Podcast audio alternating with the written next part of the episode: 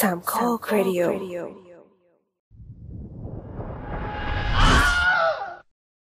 How to Save ภาคต่อ ครั้งก่อน Starlord ได้พูดถึงหนังภาค 3 ที่ทั้งแย่และดี ทีนี้มันก็เลยเกิดเหตุต่อว่า ถ้าหนังภาคต่อมันแย่หรือเกิดปัญหาอื่นใด จนต้องล้มหายตายจากไปจากโรงภาพยนตร์ ทางสตูดิโออยากจะให้มันเงียบหายไปแบบนั้นเหรอ ก็เลยพยายามจะชุบชีวิตแฟรนไชส์หนังขึ้นมาใหม่ ด้วยการสร้างภาคต่อก็ดี หรือจะรีบูตใหม่หมดเลยก็ดี สมหวังบ้างล้มเหลวบ้าง วันนี้ Starlord 4K กับรายการ The Spin-off รายการที่จะสปินคุณออกไปพบกับสิ่งละอันพละน้อย ที่คุณอาจมองข้ามไปในโลกภาพยนตร์ จะพาไปดูหนังที่ชุบชีวิตแฟนชส์ตัวเองจากความตายได้สำเร็จ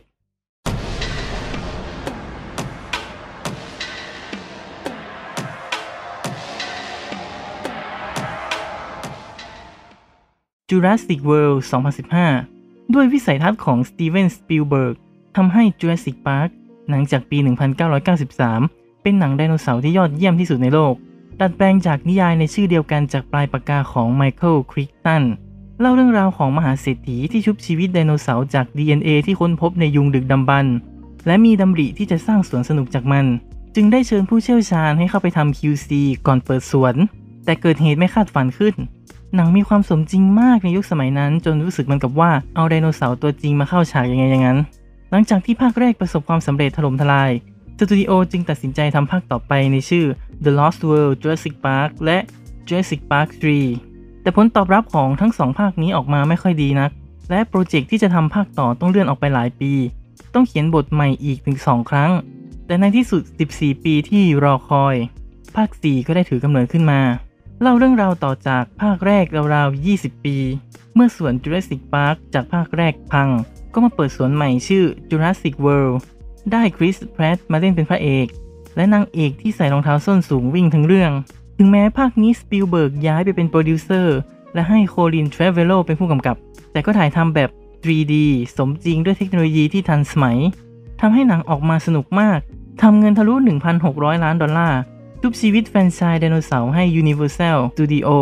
อนุมัติภาคต่อไปได้สำเร็จ X-Men First Class 2011 X-Men ถือเป็นซูเปอร์ฮีโร่จาก Marvel Comics กลุ่มแรกๆที่ได้สร้างเป็นหนังคนแสดงแล้วประสบความสำเร็จ ทางสตูดิโอก็ได้สร้างภาคต่อออกมา 2 ภาค คือ X2 และ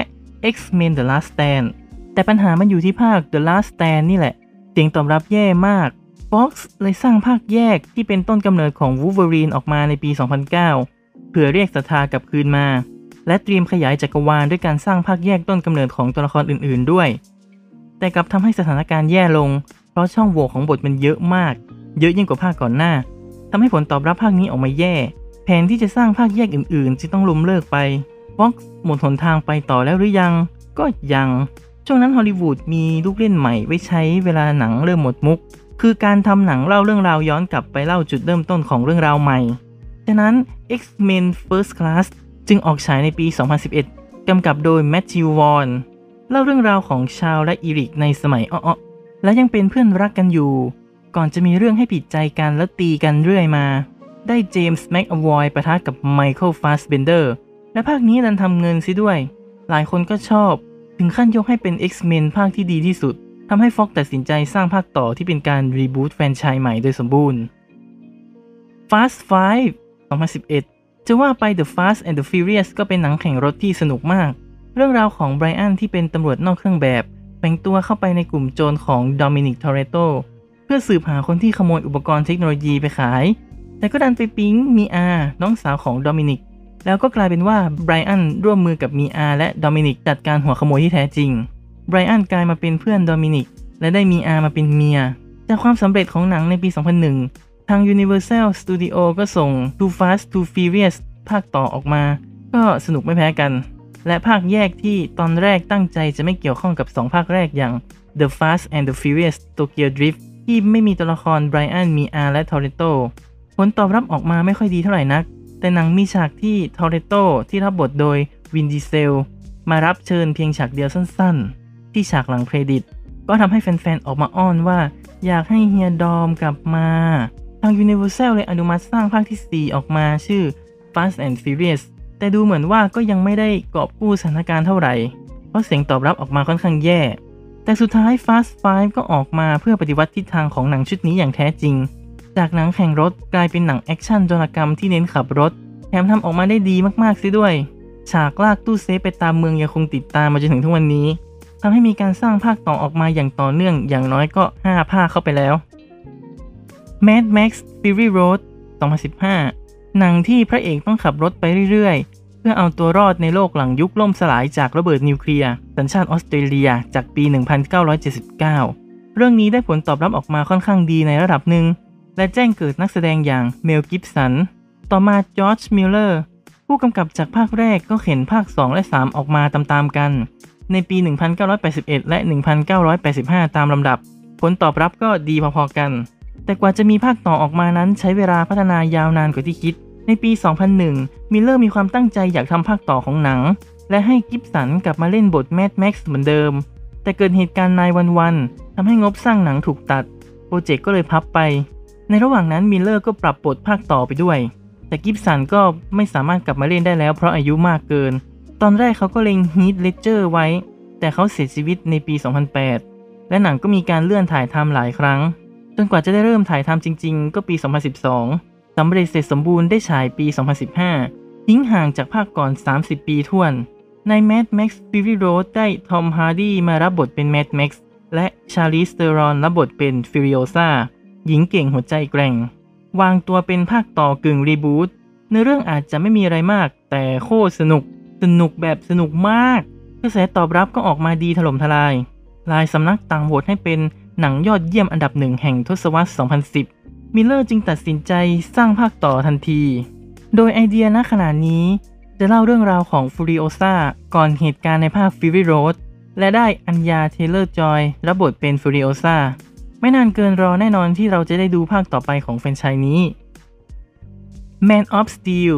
2013 ซูเปอร์แมนคือซูเปอร์ฮีโร่คนแรกของโลก เปิดตัวครั้งแรกในหนังสือการ์ตูน Action Comics ในปี 1938 ต่อมาถูกนำมาสร้างหนังคนแสดงครั้งแรกในปี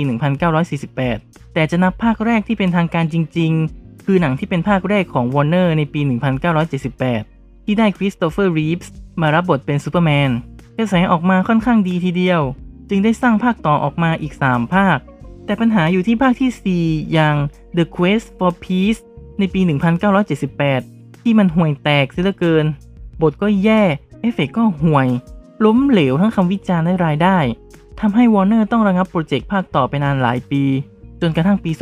2004ไบรอันซิงเกอร์ที่ตอนนั้นเพิ่งทำหนัง X-Men ภาค 2 และได้ผลตอบรับดีมากๆ เกิดสนใจสร้างภาคต่อของซูเปอร์แมนขึ้นมา จึงทิ้งเก้าอี้ผู้กำกับ X-Men ภาค 3 ติดต่อวอร์เนอร์ขอกำกับภาคต่ออย่าง Superman Returns หวังจะชุบชีวิตแฟรนไชส์ แต่เสียงวิจารณ์ต่างบอกว่าหนังน่าเบื่อ รายได้ก็กลางๆวอร์เนอร์เล็งเห็นว่าสร้างภาคต่อก็คงจะไม่รอดอีก จึงตัดสินใจรีบูตจักรวาลหนังใหม่ซะเลย และหลังจากที่หนังฮีโร่ในเครือตัวเองอย่าง Batman Begins และ Watchmen กระแสออกมาค่อนข้างดี จึงตัดสินใจจะทำหนังให้มัน dark dark ไปเลยแบบนั้นแหละ เลยได้แซ็กสไนเดอร์เจ้าพ่อหนัง slow motion ที่เคยกำกับ Watchmen มากำกับเรื่องนี้ กระแสออกมาเป็น 2 ทางคือถ้าไม่ชอบเกลียดไปเลย แต่รายรับออกมาดี และในขณะนั้นทาง Marvel Studio ได้สร้างหนัง The Avengers ซึ่งเป็นหนังรวมฮีโร่และประสบความสำเร็จอย่างมากกำเนิดจักรวาล MCU อันแสนซับซ้อน Warner จึงได้ตัดสินใจทำตามมั่ง โดยให้เรื่องนี้เป็นหนังเปิดของ DCEU และเราจะได้เห็นภาคต่อออกมาเรื่อยๆ แน่นอน Batman Begins 2005 พูดถึงซูเปอร์แมนไปแล้วก็ต้องพูดถึงแบทแมน ปรากฏตัวครั้งแรกใน comic ปี 1939 แบทแมนเป็นฮีโร่ DC ที่น่าอิจฉา เพราะได้มีหนังไตรภาคที่ดีที่สุด แถมได้มีเกมที่ยอดเยี่ยมที่สุดอย่าง Arkham Knight ด้วย ได้รับการสร้างเป็นหนังคนแสดงครั้งแรกเมื่อปี 1966 ที่รับบทโดยอดัมเวสผู้ล่วงลับ แต่ก็ไม่ได้ต่อยอดเป็นแฟรนไชส์จนกระทั่งทิมเบอร์ตันเจ้าพ่อหนังดาร์ f แฟนตาซีมากำกับ ได้ออกมาเป็นแบทแมนและ Batman Returns เข้าฉายปี 1989 และ 1992 ตามลำดับ หนังได้ผลตอบรับค่อนข้างดีเลย แต่อย่างว่านั่นแหละ เบอร์ตันทำหนังออกมาหม่นไปหน่อย ตัวร้ายก็น่ากลัวไปสำหรับเด็กๆ ภาคถัดมาวอร์เนอร์จึงเปลี่ยนผู้กำกับเป็นโจชูมาเกอร์ ซึ่งเปลี่ยนโทนหนังไปเป็นอะไรที่สดใสมากขึ้นกับ Batman Forever ในปี 1995 สิ่งวิจารณ์ไปทางกลางๆ แต่ภาคต่อมาคือ Batman and Robin หนังปี 1997 นี่เรียกได้ว่าน่าเกลียดมากจนชาวเน็ตพร้อมใจกันยกให้เป็นหนึ่งในหนังที่ห่วยที่สุดในโลก เพราะบทสนทนาทั้งแย่ คอสตูมก็แย่ ชุดแบทแมนโชว์หัวนมด้วยอะ่ะ ไหนจะมีบัตรเครดิตแบทแมนอีก ตัวร้ายก็เยอะมากเกินไปและพยายามแย่งซีนกันเอง จนไม่มีใครได้ซีนเลย กระแสออกมาในทางลบมากๆวอร์เนอร์ก็พับโปรเจกต์ภาคต่อไปทั้งหมด จนปี 2003 วอร์เนอร์ได้เล็งเห็นผลงานอันโดดเด่นของผู้กำกับพ่อทุกสถาบันอย่างคริสโตเฟอร์โนแลนจากหนังเรื่อง Memento จึงทาบทามให้สร้างแบทแมนภาคใหม่ ใช้เวลาอยู่ 2 ปีจึงได้ Batman Begins หนังปี 2005 ที่เป็นการรีบูตย้อนกลับไปเล่าต้นกำเนิดของแบทแมนและทำได้ดีมากๆเสียด้วย ประสบความสำเร็จในแง่คำวิจารณ์และรายได้วอร์เนอร์จึงอนุมัติให้สร้างภาคต่ออย่าง The Dark Knight ในปี 2008 กลายเป็นหนึ่งในหนังที่ดีที่สุดในโลก เป็นต้นแบบให้หนังหลาย ๆ เรื่องสร้างออกมาในโทนมืดๆดักๆเช่นกัน Star Trek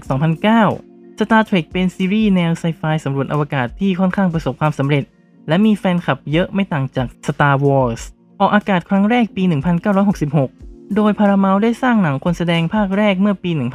1979 เล่าเรื่องราวของเคิร์กและสป็อกดำเนินเรื่องหลังจากซีรีส์ทีวีที่จบไปเมื่อปี 1969 และออกภาคต่อมาอีก 5 ภาค ฉายห่างกัน 2-3 ปี กระแสค่อนข้างดีทีเดียว ในปี 1987 ซีรีส์ภาคใหม่ชื่อ Star Trek The Next Generation ได้ออกอากาศ โดยเล่าเรื่องราวใหม่ เปลี่ยนตัวนักแสดงใหม่ ที่เด่นๆเลยก็คือแพทริกสจวตในหนังก็ต้องเปลี่ยนตาม หลังจากซีรีส์จบในปี 1994 Paramount จึงสร้างภาคมูฟวี่ในชื่อ Star Trek Generations มีภาคต่อออกมาอีก 3 ภาค ซึ่งในภาคที่ 4 ของชุดนี้อย่าง Star Trek Nemesis ในปี 2002 กลายเป็นว่าแฟนๆค่อนข้างจะยี้ เพราะหนังออกจะน่าเบื่อ บทพูดที่เขียนออกมาอย่างแย่ ในขณะนั้นซีรีส์ภาคใหม่อย่าง Star Trek Enterprise ก็กำลังประสบปัญหายอดผู้ชมตกต่ำจะต้องตัดจบซีรีส์ในที่สุด Paramount จึงตัดสินใจรีบูตจักรวาล Star Trek ฉบับหนังใหม่ทั้งหมด และให้ J.J. Abrams ที่ตอนนั้นกำลังดังจากซีรีส์ Lost มากำกับ Star Trek ฉบับใหม่ ก็ได้ฉายในปี 2009 หนังกลับไปเล่าเรื่องราวของเคิร์กและสป็อกในอีกไทม์ไลน์หนึ่ง ที่ไม่ทับกับต้นฉบับ ผลตอบรับออกมาดีมาก Paramount จึงสร้างภาคต่อออกมาอย่างน้อย 2 ภาค รายละเอียดต่างๆ แนะนำให้ฟังจากรายการ Captain on the Bridge Podcast Star Trek หนึ่งเดียวในประเทศไทยครับ ข้อมูลแน่นกว่าจริง ๆ Casino Royale 2006เจมส์บอนด์คือสายลับหนุ่มเมืองผู้ดีจากนิยายของเอียนเฟลมิงถูกนำมาสร้างเป็นหนังแล้ว 20 ภาค ตั้งแต่ภาคแรก Dr. No ในปี 1962 มีนักแสดงมาเล่นเป็นเจมส์บอนด์แล้ว 5 คน ตั้งแต่ชอนคอนเนอรี่ไล่มาจนถึงโรเจอร์มัวและคนล่าสุดคือเพียร์สบรอสแนนเล่นอยู่ 4 ภาค ในภาคที่ 20 อย่าง Die Another Day ปี 2002 กระแสออกมากลางๆ ค่อนไปทางน่าผิดหวัง เพราะบทที่ค่อนข้างซ้ำซาก แถมหนังยังใช้ CG หนักมากจนมันดูปลอมเปลือกไปหมด ครั้นจะสร้างภาคต่อบรอสแนนเองก็เริ่มแก่มากแล้ว MGM Studio จึงตัดสินใจหา 007 คนใหม่มาเล่น ซึ่งก็ได้แดเนียลเครกหนุ่มอังกฤษสุดฮอต แต่ก็โดนหลายคนสบประมาทว่าไม่หล่อแถมเตี้ยอีกต่างหาก แต่สุดท้าย Casino Royale ก็ออกมาประสบความสำเร็จมาก ด้วยจังหวะการเล่าเรื่องที่สนุกจริงจังมากขึ้น ฉากแอคชั่นที่สมจริง พึ่งพา CG น้อยลง ตัวละครที่ดุดันมีมิติมากขึ้น และเครกก็ได้พิสูจน์ตัวเองว่าเป็นหนึ่งใน 007 ที่ดีที่สุดทำให้มีภาคต่อออกมาอีก 4 ภาค โดยในภาคที่ 25 อย่าง No Time to Die ก็จะเป็นภาคสุดท้ายที่เกรกจะเป็น 007 ณ ขณะนี้ยังไม่มีใครรู้ว่าใครจะได้เป็น 007 คนต่อไป และหนังจะได้ฉายเมื่อไหร่ แต่การเลื่อนฉายไป 1 ปีเพราะสถานการณ์โควิด -19 Rise of the Planet of the Apes 2011 Planet of the Apes หนังปี 1968 ดัดแปลงจากหนังสือขายดีในชื่อเดียวกัน ที่ตีพิมพ์ในปี 1963 จุดเด่นคือการหักมุมที่ทรงพลังในยุค แต่หนังก็เก่าแล้วขอสปอยเถอะ เรื่องราวของนักบินอวกาศกลุ่มหนึ่งที่ลงจอดยานบนดาวเคราะห์ดวงหนึ่ง แล้วพบว่าดาวดวงนี้ปกครองด้วยลิงทั้งหมด เรื่องราวก็เฉลยว่าแท้จริงแล้วดาวเคราะห์ดวงนี้คือโลก เพราะฉากสุดท้ายพระเอกไปเจอซากของเทพีเสรีภาพฮือฮากันไปทั้งหมดในขณะนั้น ผลตอบรับดีมาก จึงได้สร้างภาคต่อออกมา 4 ภาคในเวลาไล่เลี่ยกันทำเงินพอสมควร แต่กระแสก็ไม่ดังเท่าภาคแรก ยังมีการทำซีรีส์โทรทัศน์อีก 2 ภาคก็ไม่เปรี้ยง ตัวแฟรนไชส์จึงเหมือนกับลงหลุมไป จนกระทั่งปี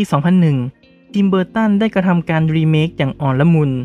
ได้มาร์ควอลเบิร์กมารับบทพระเอก เล่าเรื่องคล้ายๆ ของต้นฉบับ แต่ผลตอบรับออกมาค่อนข้างแย่ เพราะเขียนบทได้ไม่เจ๋งเท่าฉบับดั้งเดิม และจุดคลแม็กซ์ที่ยิ่งสร้างความยุ่งเหยิง การชุบชีวิตครั้งแรกก็เป็นอันพังและไม่ได้สร้างต่อ Fox จึงตัดสินใจรีบูตจักรวาล เล่าเรื่องต้นกำเนิดการเป็นโลกที่เต็มไปด้วยลิง ออกมาเป็น Rise of the Planet of the Apes ฉายปี 2011 และผลตอบรับออกมาค่อนข้างดี จึงได้สร้างภาคต่ออีก 2 ภาค ที่ผลตอบรับก็ดีเช่นกัน ภายหลังที่ดิสนีย์ซื้อ 20th Century Fox ก็มีการเปิดเผยว่าจะมีการสร้างหนังภาคต่อไปในแฟรนไชส์แต่ก็ยังไม่มีการเปิดเผยว่าจะเป็นภาคต่อหรือรีบูตต้องติดตามกันต่อไป Star Wars Episode 7 The Force Awakens 2015 Star Wars เป็นหนึ่งในแฟนชส์หนังไซไฟตะลุยอวกาศที่สนุกที่สุดในโลก จากวิสัยทัศน์อันเฉียบแหลมของจอร์จลูคัส Star Wars ภาคแรกฉายในปี 1977 เป็นภาคแรกถ้านับลำดับการสร้าง แต่เป็นภาค 4 ถ้านับตามเวลาที่เกิดเรื่อง หนังประสบความสำเร็จมากๆ ชนิดที่ไม่ได้คาดคิดว่าจะประสบความสำเร็จ คนไปต่อแถวยาวเป็นกิโลเพื่อดู Star Wars ปากต่อปากด้วยการบอกว่า หนังใช้เทคนิคเอฟเฟกต์ที่ค่อนข้างสมจริงมากในสมัยนั้น บทที่ค่อนข้างสนุก ตัวละครมีสเสน่ห์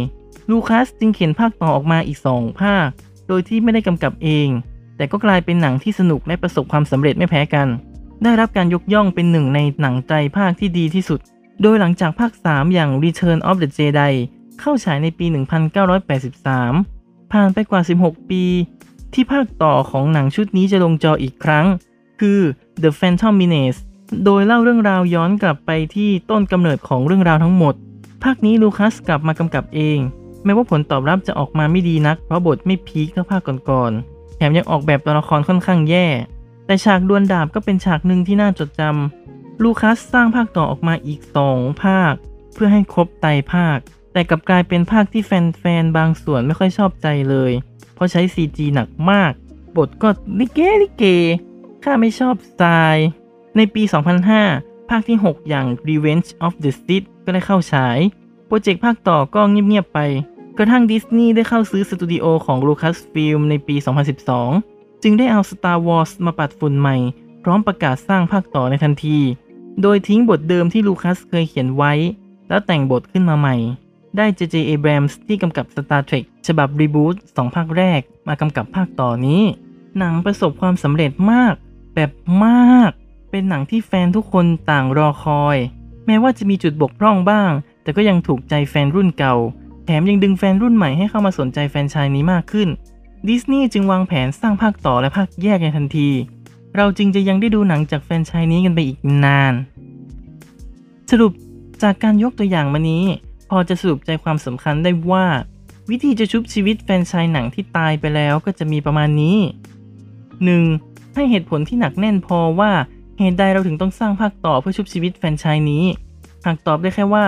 ต้องการเงินจากแฟนหนังกลุ่มเดิม อาจจะต้องกลับไปทบทวนใหม่ 2. หามือเขียนบทที่เก่ง และผู้กำกับที่มีวิสัยทัศน์กว้าง มาดูแลงานสร้าง 3. กลับไปสำรวจแก่นของเรื่องราวภาคก่อนหน้า ว่าต้องการสื่ออะไร เน้นประเด็นอะไร เก็บเกี่ยวออกมาให้มากที่สุด 4. สำรวจตัวละครว่ามีคาแรคเตอร์อย่างไร เติบโตขึ้นอย่างไร มีแรงจูงใจในการกระทำอย่างไร 5. หยิบยกการดำเนินเรื่อง บทและพล็อตในภาคที่ประสบความสำเร็จ ไม่ใช่เอามาใช้ แต่เอามาศึกษา 6. ทบทวนองค์ประกอบต่างๆ ในภาคที่ล้มเหลว เพื่อบอกกับตัวเองว่าเราจะไม่ดำเนินตามรอยนั้น 7. แสวงหาความเป็นไปได้ในไอเดียใหม่ ๆ ที่จะนำมาใช้ในการสร้าง ต้องให้ผู้ชมรู้สึกว่ามีความสดใหม่ ไม่ใช่เหล้าเก่าในขวดใหม่ โอ้ขอโทษครับ พูดเรื่องเล่าไม่ได้ เอาเป็นว่าก็เหมือนหนังสือเล่มเดิม 8. ไม่ต้องกลัวว่าการเปลี่ยนตัวนักแสดงหรือทีมงาน จะส่งผลต่อคาแรคเตอร์และการดำเนินเรื่อง 9. หากจะสร้างภาคต่อ ต้องเล่าเรื่องราวให้ต่อเนื่องจากภาคก่อนหน้า โดยไม่มีส่วนหนึ่งส่วนใดที่ขัดแย้งกันเองด้วย 10. หากต้องการรีบูตจักรวาล ก็ไม่ควรทำให้ผู้ชมรู้สึกว่าต้องมาดูต้นกำเนิดเรื่องราวใหม่ มานั่งกินเหล้าเก่าในขวดใหม่ เออบ้าจริง เผลอพูดคำว่าเหล้าอีกแล้ว โดยรวมคือหนังภาคต่อจะสามารถชุบชีวิตแฟนชายได้สำเร็จ หากผู้สร้างปรับองค์ประกอบต่างๆ ออกมาอย่างเหมาะสม เข้ากับยุคสมัย คงหัวใจดั้งเดิม และเสริมต่อยอดให้ไกลออกไปได้ทำไมฟังแล้วเหมือนคำขวัญวันเด็กเลยนะ ติดตามรายการ The Spin-off ได้ทางแอปพลิเคชัน Podcast ชั้นนำที่รองรับระบบ RSS feed พบกันวันพฤหัสบดีเว้นวันพฤหัสบดี พูดคุยแลกเปลี่ยนไอเดียกันได้ที่ Twitter @starlord4k @theopeningcast สำหรับวันนี้สวัสดีครับ